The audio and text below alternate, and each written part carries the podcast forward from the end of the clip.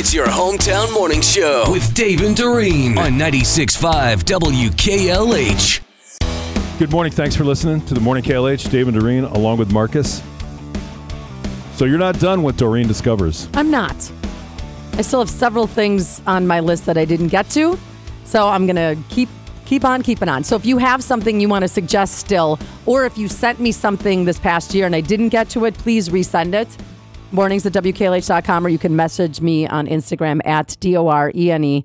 965 WKLH is my username. And we had another woman who wrote in and wanted to know about the list. And you don't have a full list yet. I do. You do. But I'm not publishing it yet. Okay. So it will be out. But it's not available for people to look at.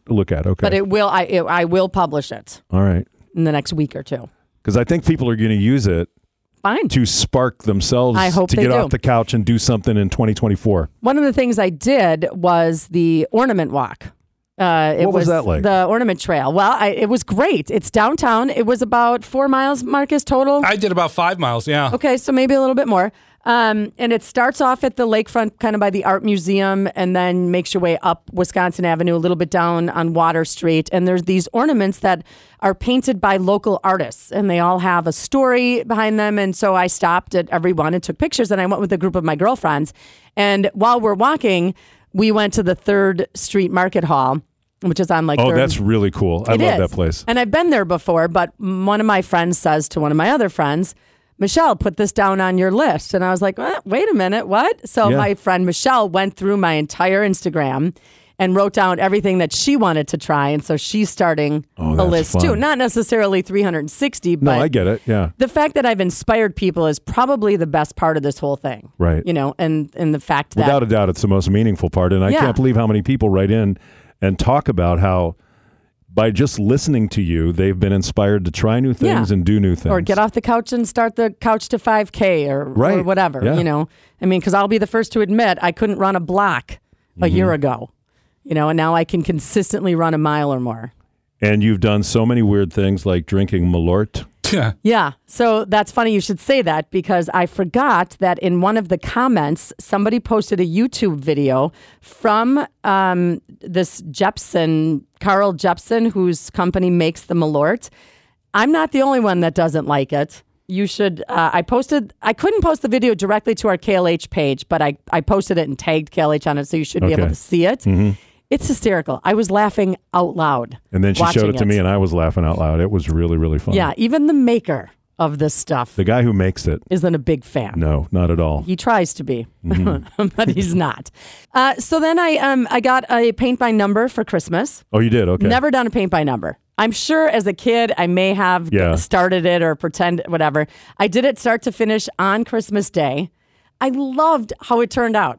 Like that's so cool. It looks like I know what I'm doing, and it's just strictly paint by because numbers. Mm-hmm, you know, we could use some new artwork in the studio girl. It's hanging in my kitchen, actually. Mm-hmm. I took down a sign that I already had in my kitchen. You know, your live, laugh, love. Mm-hmm. No, it's not. No, she did not have that. Then my husband got a smoker for like bourbon, you know, so it's a drink smoker, not a actual meat smoker. Yeah. A little less expensive. So I smoked bourbon. That was great. If you thought that an old fashioned couldn't taste any better, smoke it. Oh, my God. And that's just what I don't need to hear. I know. Well, there goes my New Year's resolution. And I'm not big on smoky. This was great. I used cherry wood. Highly recommend it. And then I went to Milwaukee Blacksmith. Now, I really have to kind of love on Kent.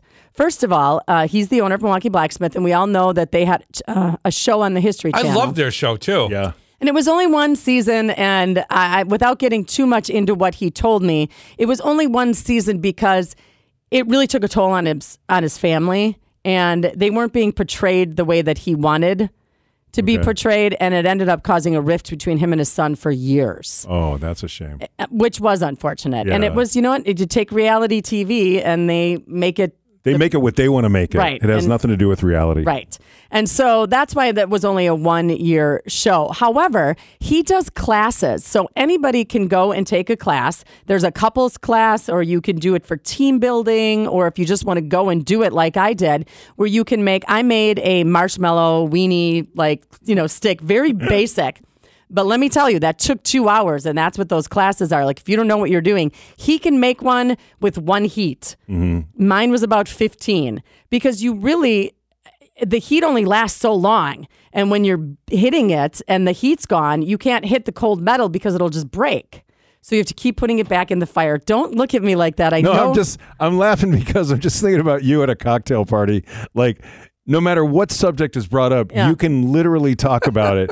Let me tell you a little bit about that. Yeah, Cliff Clavin over here, because let me tell you what I learned. What? We did a segment not that long ago on the origins of words or phrases, like dress to the nines. Right, yeah. That meant that you could afford all 9 pieces that were in this dress. Beating the daylights comes from blacksmithing, from forging, because when I was making the handle, you form it as best you can, and then you put it on a cone to form it into a perfect circle. Okay. And if you can see daylight, that's where you have to beat it. He told me literally, this is where beat the daylight comes out of it, and that's how you know you have a perfect circle. Once you beat the daylight out of it. You can't see through it at all on this form, this cone-shaped form. So that was really cool, Cliff Clavin. Yeah. But yeah, I learned a lot. It was so fun. This would be a great date night. It's not easy by any means, but it was well worth it. And where is it again? It's in Bayview on around 10th and Layton. Okay. He just moved into this new shop area. And so it's, he was just kind of getting things going, but he just reopened his classes, and several in January were already sold out. So it goes quickly if you're interested. And Kent is such a good, down-to-earth guy. And while I was there, he's like, do you want anything to drink? I said, yeah, I'd like water if you have it. And he pulls out a carton of water. Water like in a milk carton? Like a milk carton, like when you went to grade school and you got your milk in a carton. Like drinking wine out of a box. Kind of. Except different. And he says, my wife is the ultimate hippie, and that they only have this carton water. And so he said the joke is that it tastes like milk, because in your head, you're thinking it's milk. I can totally see that, yeah. Some people think it tastes like wax, because, it's lined with some kind of a wax in there. I thought it just tasted like water, so I tried it for you. If you want water out of a carton, by all means, it just tastes like water. All right. That's a European thing. When we were in Europe, there was a lot of boxed water. Yeah, okay. I mean, it's easier to recycle, I guess. Yeah, that's better, the whole thing. For the environment. It'll break down as opposed to if you throw your plastic bottle. Yeah. And then I gave my lashes a perm. What? I know. It's a lash lift, and people go to the salon to do this. But my daughter bought an at-home kit. It's lash lift, eyelash perming kit. And that's exactly what it is. Like, when you put it on your lashes, it smells like a perm.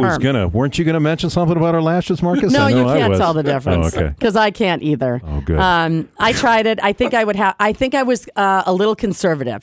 I was doing it to myself near my eye with a solution. And so I probably didn't do it exactly like I should have, or kept it on as long as I should have. I was afraid my lashes were going to fall out, because those don't just grow back. Now, you didn't drink any of the smoked bourbon or anything before you did that? Completely different day. Okay, good. You can see for yourself. And I warned people, extreme close-ups of my face with no makeup on. And I should have warned you when I did the polar plunge, because that was also extreme close-ups of my face with no makeup on. I got out of bed, I put a hat on, and I went. And then I was driving there going, oh, God, I have to do a video? Vulnerability is at its Oh, yeah, you're best. Very vulnerable throughout this whole thing. And whether she's giving her eyelashes a perm, or doing the ornament walk, or drinking, you can see Dorene do it on Instagram. John Mulaney doesn't drink anymore. I'm Irish, I keep things very bottled up, and I don't drink, which is not what you're supposed to do when you're Irish. I don't drink. I used to drink, and then I drank too much, and I had to stop. That surprises a lot of audiences, because I don't look like someone who used to do anything. I look like I was just sitting in a room in a chair eating saltines for 28 years, and then I walked right out here.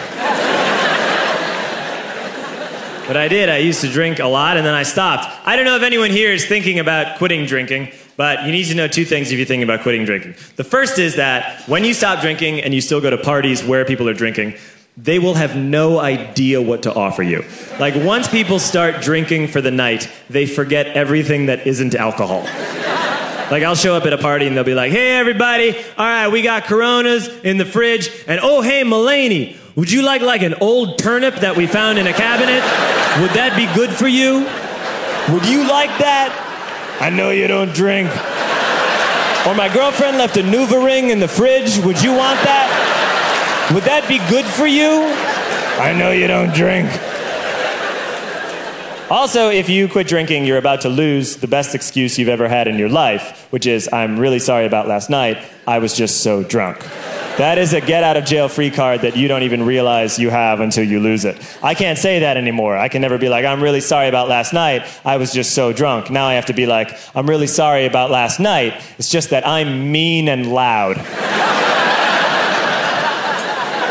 It probably will happen again.